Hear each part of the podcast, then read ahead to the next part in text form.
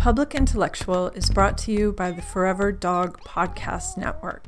You can find my show and more original work at foreverdogpodcasts.com. And Public Intellectual now has a Patreon. If you've been enjoying these weekly episodes, you can consider donating at patreon.com slash publicintellectual. You give us money and we'll give you some stuff. That stuff, inevitably, includes a tote bag. But we're working on other ideas, and if you have a certain desire, let us know your desires, and we will we'll try to work them out. So again, patreon.com slash public intellectual. I don't know if any of you have seen the movie Burnt, this Bradley Cooper as a genius chef movie, but I recommend it because it is really just one of the worst things I have ever seen. Bradley Cooper is a genius, so he's temperamental, he throws things and is verbally abusive to everyone around him, but it's okay because he's a genius. It's really just so in line with a certain archetype of the male creator the man who is allowed to be abusive, to rape women, to be monsters to everyone around them. Yet his aura remains somehow unblemished. And actually, often, your aura is enhanced by all of this violence and abuse. And obviously, there are other ways to be a male genius. There are other archetypes, but how many male artists, writers, filmmakers, and so on can we immediately think of who live out this archetype? Not only live it out, but strive for it. And anyway, Burnt is like the purest distillation of this archetype. The woman he physically assaults in the beginning ends up as his love interest by the end, and so on. There are no real women genius archetypes. We have women geniuses, but Coco Chanel does not become an archetype in the way, let's say, Hemingway does which is a shame because the spinster queen who fucks both Nazis and British lords while running an empire would be a really good archetype. I've been wanting to write something about how Chanel did more to liberate women than the suffragists, but you know, um, another time. But what we do have are archetypes for womanhood. We have the devoted, loving wife and mother, we have the sad, lonely spinster, and so on. So, when we are confronted with a woman genius, it's easier to talk about that form of archetype, the storyline her life plays out, rather than the work. Which is why when Vivian Maier was discovered and rescued by her male savior, which we'll talk about in a minute, she was immediately discussed and dismissed as a nanny. Because that is definitely a woman archetype we understand the caretaker, not the genius photographer who did care work so she could continue her practice. Nanny first, photographer second. Pamela Bannos has written a really wonderful biography of Vivian Maier, and it cuts through all that terrible bullshit, the narrative put forth by those who got their hands on her archive and wanted to tell a specific story to sell her shit and make a ton of money off her dead back. It's out soon with the University of Chicago Press.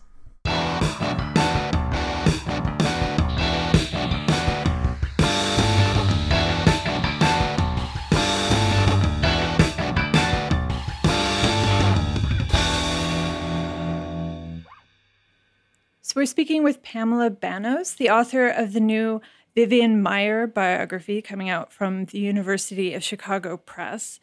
And Vivian Maier has been such a huge news story in Chicago since she was quote unquote discovered a few years back and presented as this kind of nanny street photographer. And so Pamela Bannos's book is the first full biography and investigation of who this mysterious woman was, whose work was only found after her death. Um, so, I guess the first question I want to ask is what is the state of things? Because her. Well, act, I'm sorry, let me back up because she was found before her death, mm-hmm. which is partly um, one of the things that I'm trying to get straight in telling her story in the most correct possible way. um, her she lost her storage lockers a year and a half before she died. and that important fact, which I cover, you know, in part of the narrative, um, has been sort of masked in that. But to, to get to your question, what is the state of affairs today? Um, the current state of the Vivian Maier estate is that it is in the hands of the Cook County uh, Probate Court, where there is a uh, supervised public administrator who administers her estate, which includes her copyright. So her intellectual property is now owned by um, an administrator of the estate. And one of the reasons why it came to this point was because after her storage unit uh, was put up for sale because she stopped paying the bills, is that if that's correct? Um, mm-hmm. uh, fell into the hands of a man named John Maloof, who then set about trying to create a, a story for Vivian Maier. I was wondering if you could kind of just walk us through that process.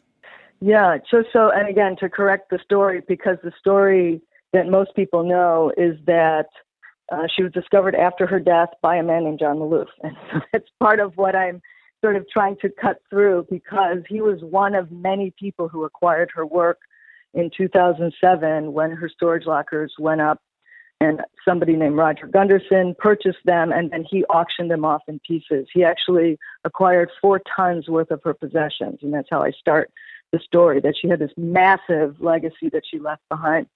And it was two years later that John Maloof started creating the story that we know today. So a lot of time had passed in between when the work was first auctioned and when the story of the mysterious nanny photographer emerged. And to get to the, you know, to jump really quickly through it, what happened was at that point, um, a book was published, a movie was made by Maloof, another collector named Jeffrey Goldstein, who had acquired 20,000 of her negatives amidst other thousands of materials, including movie footage and prints and slides and so forth. He also published two books, and or books were published from his collection by other by another outfit, and another movie was made.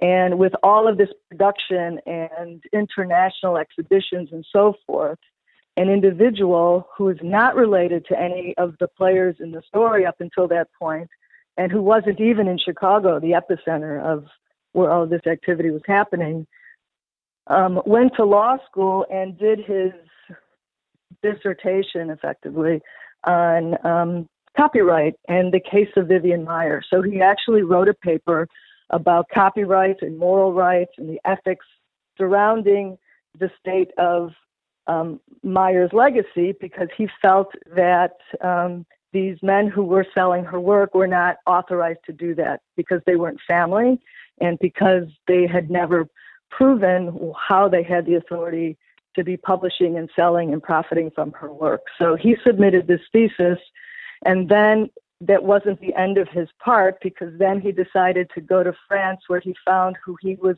surmising was the closest heir, and he introduced that heir to the Cook County Probate Court, which opened up her estate and instigated their investigation into finding the closest heir. So it wound up in the court system because somebody challenged the authority by which the works at that time were being published and sold and profited by. And I think everybody's, or most of the audience for Vivian Maier came about through this documentary, uh, Finding Vivian Maier, which was nominated for awards and had a big sort of impact on creating this myth of who Vivian Maier was. But if you watch the documentary, it seems much more about consolidating the idea of who John Maloof was as sort of controlling the idea that he is the discoverer and the rescuer almost, the kind of white knight figure who saved Vivian Maier from obscurity. Right. Um, so, and even the title of the movie is is from the position of him look trying to find her. You know, so um, the narrative that he that he perpetuated, which is also you know leading the questions that you're asking me, is that he's the sole you know arbiter of her legacy. And it was it's essentially that reason or the way that I was discovering is actually not the case that compelled me to continue my research to tell the story more accurately. So, but what he did do in that movie was basically um, talk about his journey in looking to find her. So it really was about him more than it was about her. And when I've talked about that movie before, what I, the way that I saw the movie is that it perpetuated the mystery of this, you know, myster- mysterious nanny photographer because he spoke with people who primarily were the ones who had hired her to live in their home to be a nanny. So that's how they knew her. And they knew that she always carried a camera, but they'd never seen her pictures. So she was this mystery figure. But then they were the ones that got to represent her. So they became her voice. And they're precisely the people who she chose to not share of herself that came to represent who she was by saying, We didn't know who she was. She didn't share. She was very private and she was secretive. And then all of the surmising around why could that be and why didn't she share and all the sorts of you know building up the mystery when you don't have the answers to you know an individual who is living among you so i mean it, it, it made for a compelling movie i mean you saw it had very good reviews it was nominated for an oscar and it was a sort of like a travelogue that he put together of his journey and when you started investigating who Vivian Maier was underneath this story of her being this kind of naive nanny who maybe didn't necessarily even know the quality of the work that she was producing. What did you start to find there? Um, well, by the time I got involved in the story, things had actually gone a few steps further because he started with that um, that characterization because he didn't know anything. The first thing he found out was she was a nanny. He had some of her materials, and what he was looking at, he started creating a narrative around. And by the time the story reached me, which was in 2012, critics had started weighing in, and people weren't giving her the kind of due that he felt she deserved. And even in his movie, he shows the rejection letter that he got from the Museum of Modern Art because he sent them some of her materials thinking that she belonged there or you know to insert her in the history books so I entered the story to answer the question whether Vivian Maier's work was derivative of these other photographers whose work she had been compared to. So by that time, there was all of this questioning, but the, the big scenario, for me, the big issue was that we only got to see the works that he chose for us to see. So it became his editing of her work that established who she was. And I thought that that was very interesting once I got access to the other collectors' works that started to contradict the version of what kind of photographer she was, because those were the types of photographs that he had acquired.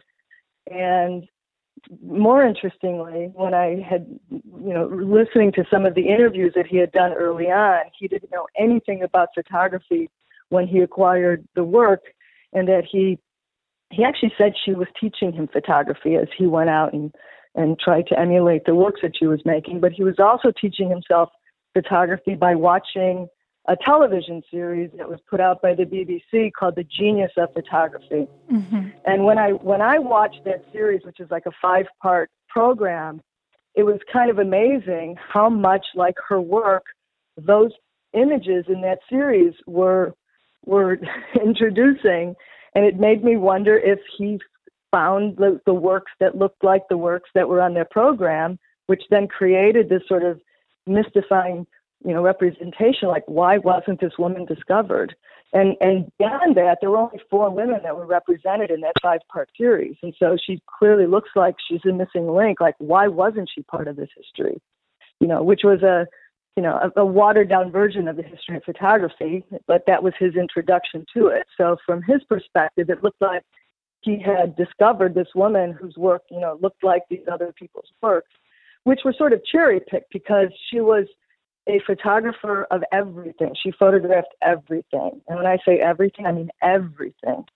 She photographed her documents. She photographed her bank book. She photographed her application for a passport. She photographed every page of her passport. So the images that I saw that helped me write the biography were because she was basically archiving her life through her photographs. And at a certain point, she just was sort of indiscriminately photographing, it appeared. So, you know, we get to tell the story based on what we have in front of us. And he started telling her story in a way that was very romantic and was very mysterious. And he created mystery because almost immediately he started working on his movie. And so he stopped talking about what he was learning. And so he's basically gathering an audience throughout the process of making the movie, which was kind of brilliant, actually. So, you know, the mystery went on and on and just kept gathering more people because he kept showing more pictures, you know, like bait. And it was it was actually pretty pretty smart. And it's sort of interesting that her collection ended up in a large part in the hands of these men who were not from the art world. They were from Maloof himself was in real estate, right? And there's something right. very depressing about how it ne- isn't necessarily surprising the the uh, coming together of the art world and the real estate market in this in this particular day and age. But well, he he was also an entrepreneur. He had lots of projects going on. He was most known for his real estate practice. He was featured in Chicago Magazine as one of the more successful real estate brokers, like right around that time. But he was also a uh, an eBayer, a super eBayer, where he had thousands of, of items that were listing, and that's actually how her work first became public, anonymously, without her name attached to it. So each of the each of the men, because they're the they're the three major collectors at the beginning were men, they each had sort of a a separate agenda. Jeffrey Goldstein, um, the second major collector, was an artist and a collector. So he he he came at his what he called project from a slightly different perspective. And then the third one, Ron Slattery, was more he's more of a snapshot vernacular photography collector, dealer, seller, you know, flea market person. So the, the way they came in was so, and what they did with the work that they acquired or didn't do with the work that they acquired, because Ron Slattery still has his entire collection. It'll be 10 years by the time my book comes out since the auction.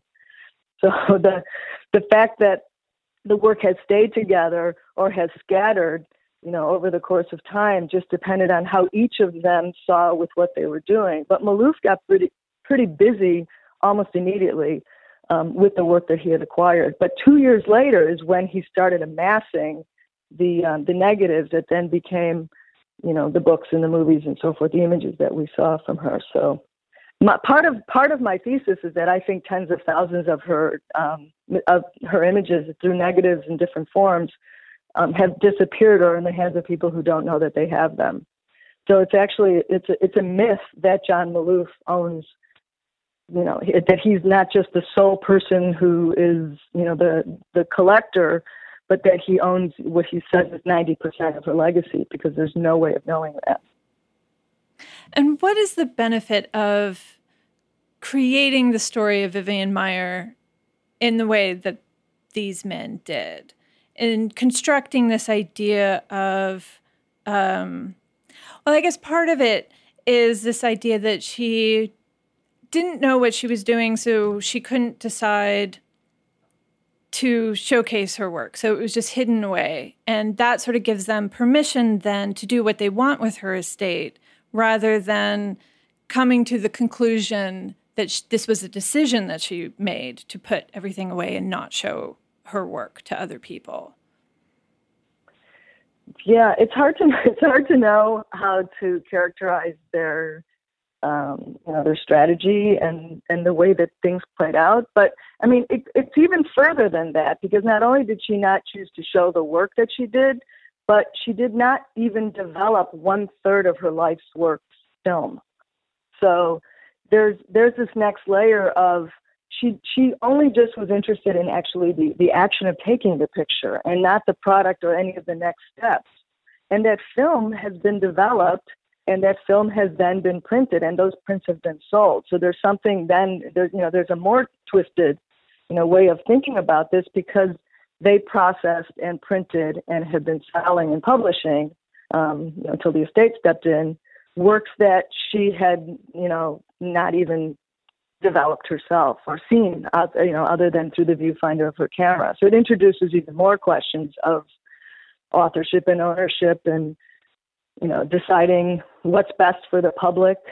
You know, I, I've been a proponent where I, I've never felt truly that we deserve to see these pictures the way that people talk about these photographs and and I I, I I'm I'm always conflicted about you know looking at them and sharing them and talking about them because of the you know the position that she took so um it's been interesting to watch how this plays out. I think one of the more interesting aspects of how we ended up where we are and some of the language around the way that um, the men who acquired the work started talking about her right before they got shut down because the copyright challenge is, and actually what happened after that is that Jeffrey Goldstein actually said that um, he created Vivian Maier, which I think is a really interesting position because she she apparently you know was not in the public realm at all. Clearly, she chose not to be. She chose for her pictures not to be.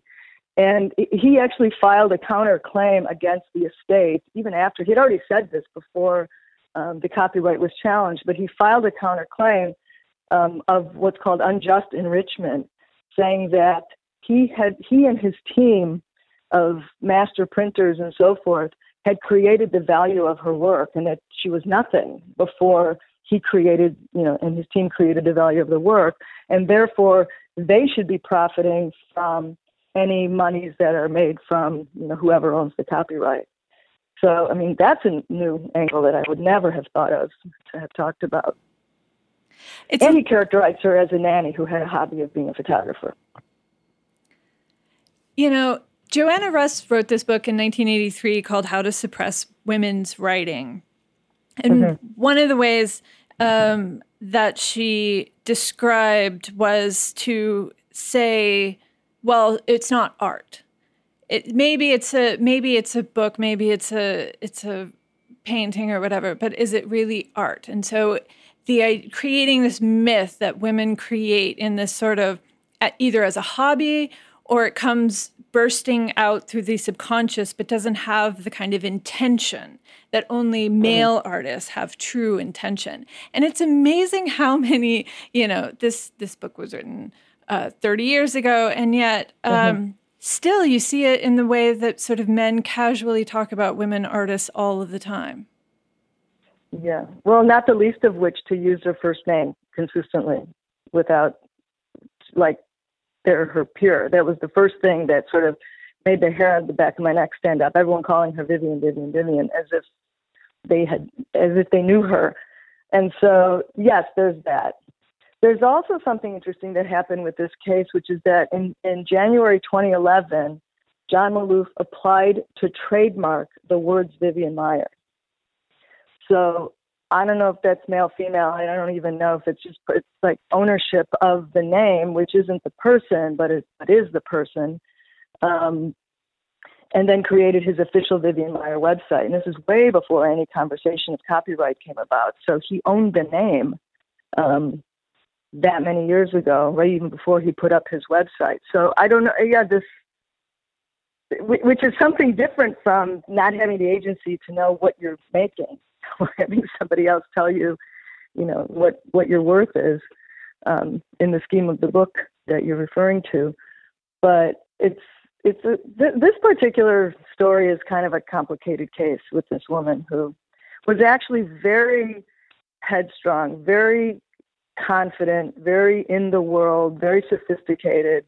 She, if she didn't have like actual school education, she was extremely well read, um, haughty even, uh, you know, with the people that she would talk to, but kept to herself. It was she was she created herself, she invented herself, she made of herself, and she had control over how she wanted to be seen and what she didn't want to have seen. So you know, so you know the way that things have gone with this have been you know challenging to try to justify or talk about from from one end or another because she's not here to represent herself.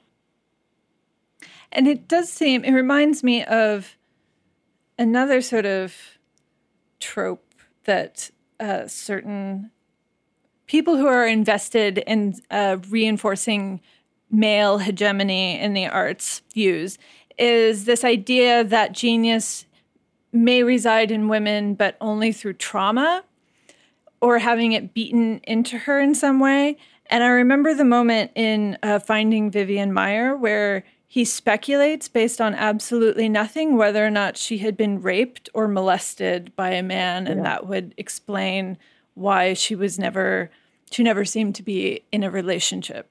And I also remember screaming obscenities uh, in that in that moment when I saw the the documentary.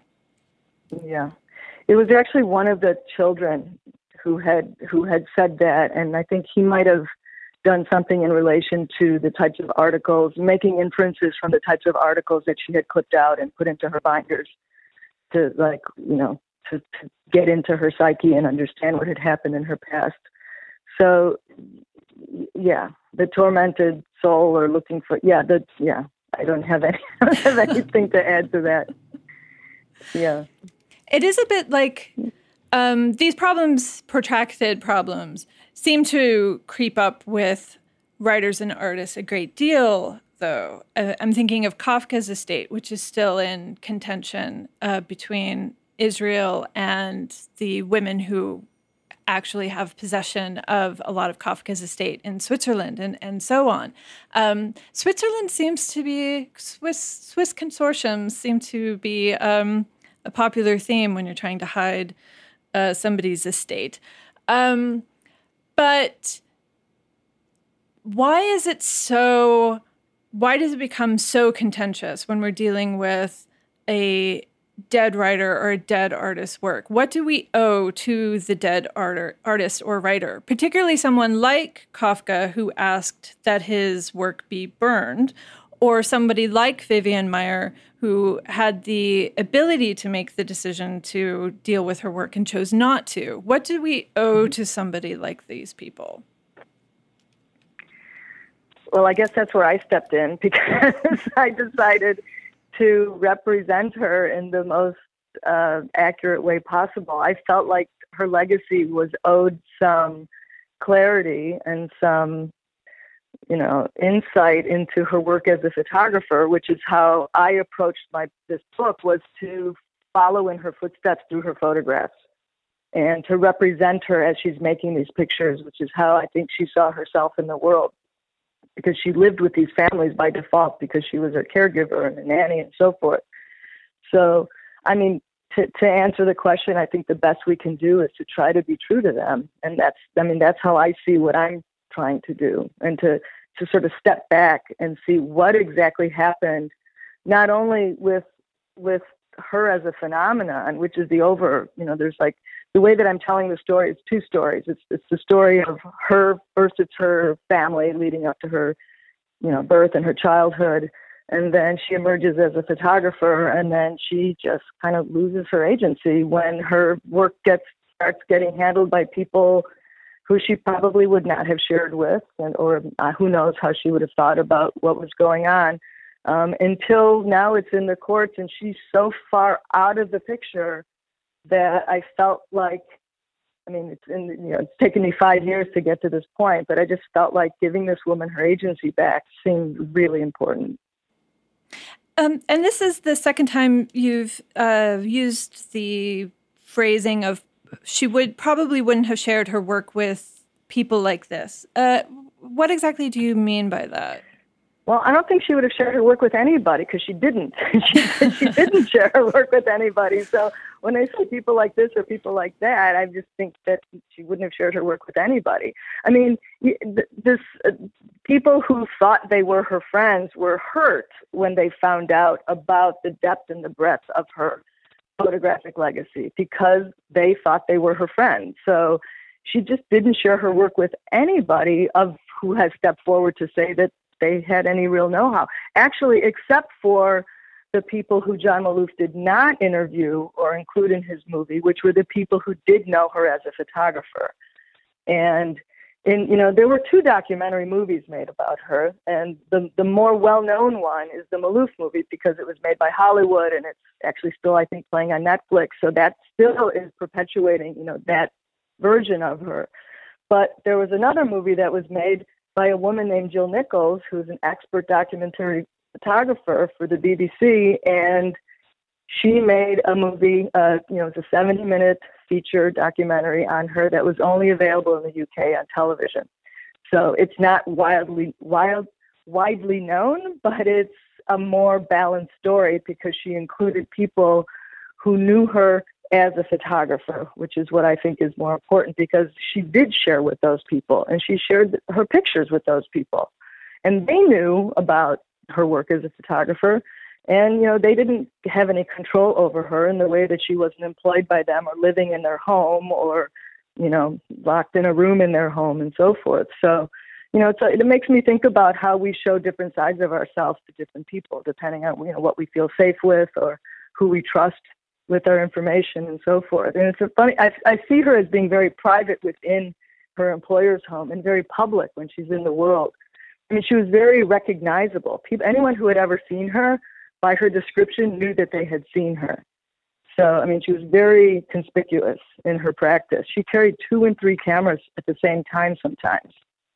So, what I was trying to do is reconstruct her practice, and by looking at several different archives of work, I was finding pictures from one camera made in one collection that matched a different camera, like a Rolleiflex picture in John Maloof's collection was repeated in another um, person's collection in slide form. And I was like, she's using two cameras shooting the same event. So she she was like busy looking like a professional photographer, very visible, very conspicuous. She was wearing a beret and a trench coat.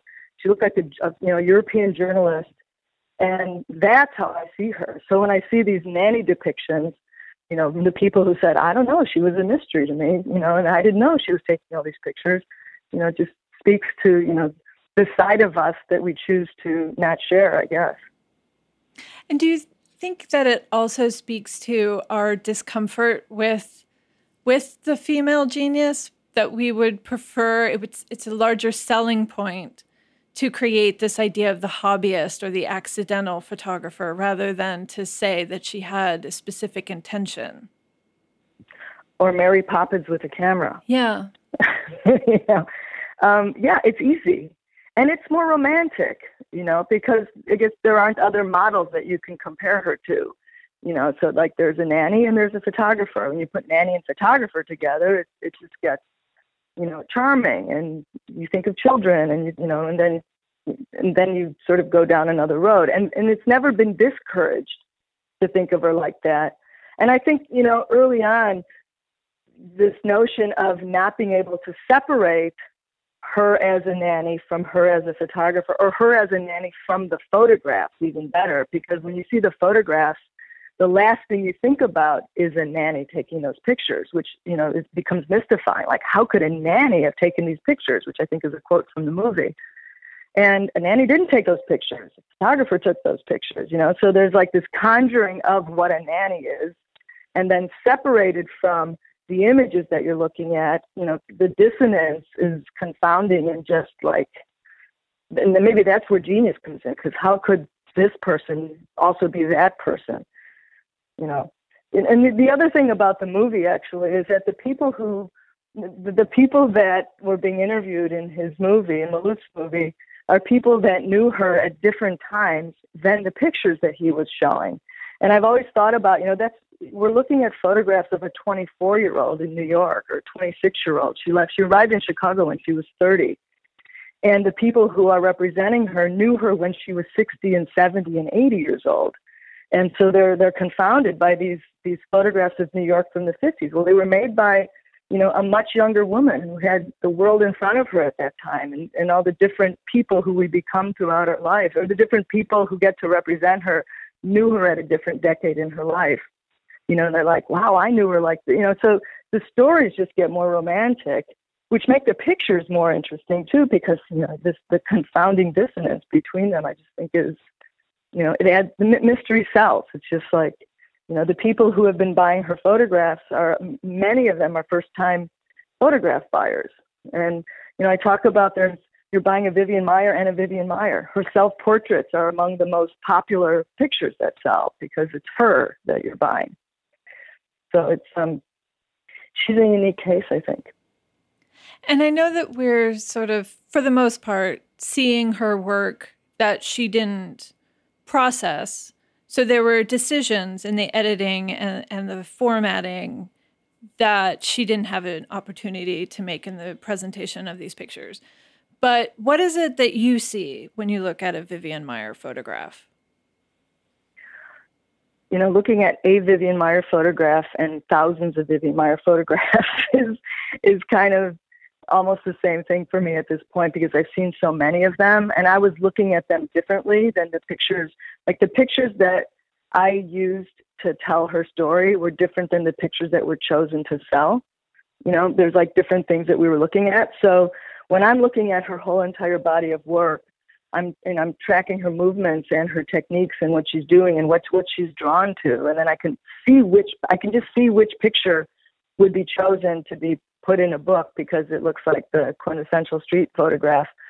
Um, but but I don't know. There's just something about the way that she chronicled everything is what I think is the is my lasting um, sort of overwhelming impression of of the work that she did. It was a constant recording of everything, and it got more and more um, pronounced with two and three cameras and and shooting motion picture, and just a constant chronicling you know, to go back to her earliest work that she was introduced to us with the New York stuff, um, we're looking at these big square photographs, which look very fresh to us because it looked like you know early Instagram and and the kind of way that you know the square looks very fresh. But she never printed her picture square. She cropped in really tight to her subject. She was interested in the people in the photographs. And so, you know, when you see the big square and we talk about composition and and these weird juxtapositions that are happening in the background, she wasn't interested in that necessarily. So that reading of the pictures and then reading of her gets really tricky.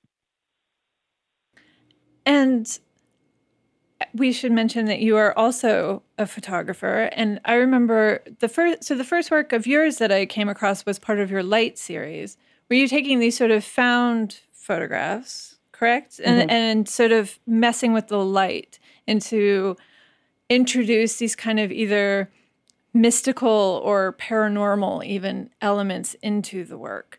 Um, can you tell us a little bit about your own experience as a photographer?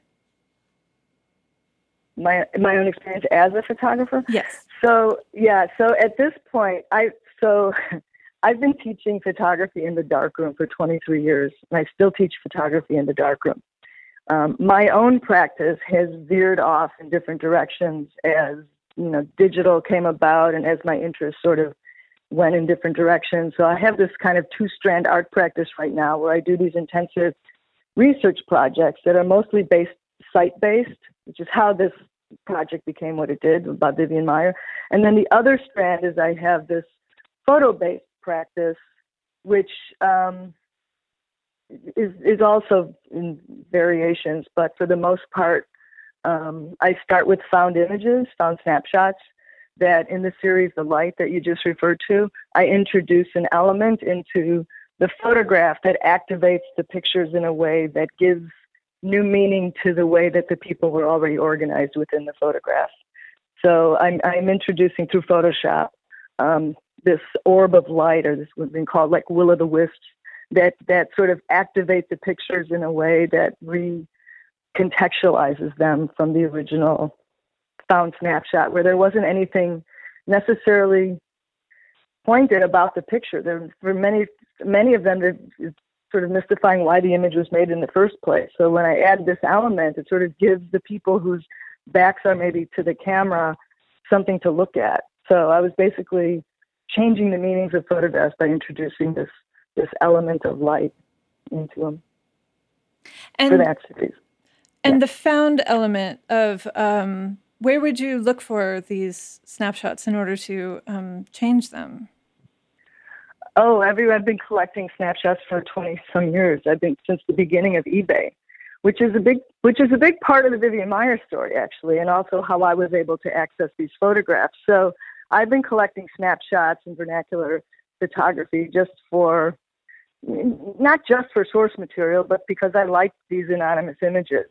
And um, Ron Slattery, who's one of the three major collectors, um, contacted me after my initial foray into the Vivian Maier story And turns out he knows my brother, who's also a dealer in vernacular photography, who lives on the West Coast.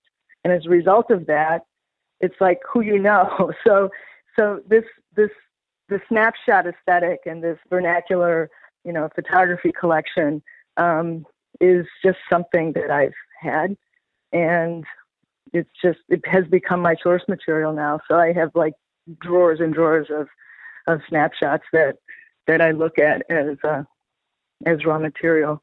I have another series where I take similar snapshots and I alter the focus so that you know I'm changing where your point of um, where the point is of, of the photograph. So I start with a picture that's entirely in focus, and then I throw most of it out of focus to bring something in the foreground. It sort of plays with the way we, the way optics operate. So it sort of becomes confusing in a way, or sort of pointing something out and bringing it forward because of the way that, that the focus is working. But I've also done other series where I collaborate with um, the the one series of with the the black and white images of that look like celestial bodies and things. I did a I did a collaboration with an astronomer.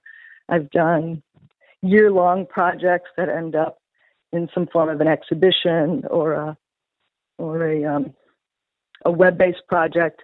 I've been doing these year long projects, which is why this Vivian Maier story. It's been five years of my life while I have these ongoing other projects that are going on um, research projects or you know the, the series that you're talking about the light and this other one which is just called some untitled pictures is ongoing. So i'm like always looking at material and finding ways of responding to it. Okay thank you so much for talking with us today. You're welcome. Forever. Dog this has been a forever dog production executive produced by joe cilio alex ramsey and brett boehm for more podcasts, please visit foreverdogproductions.com.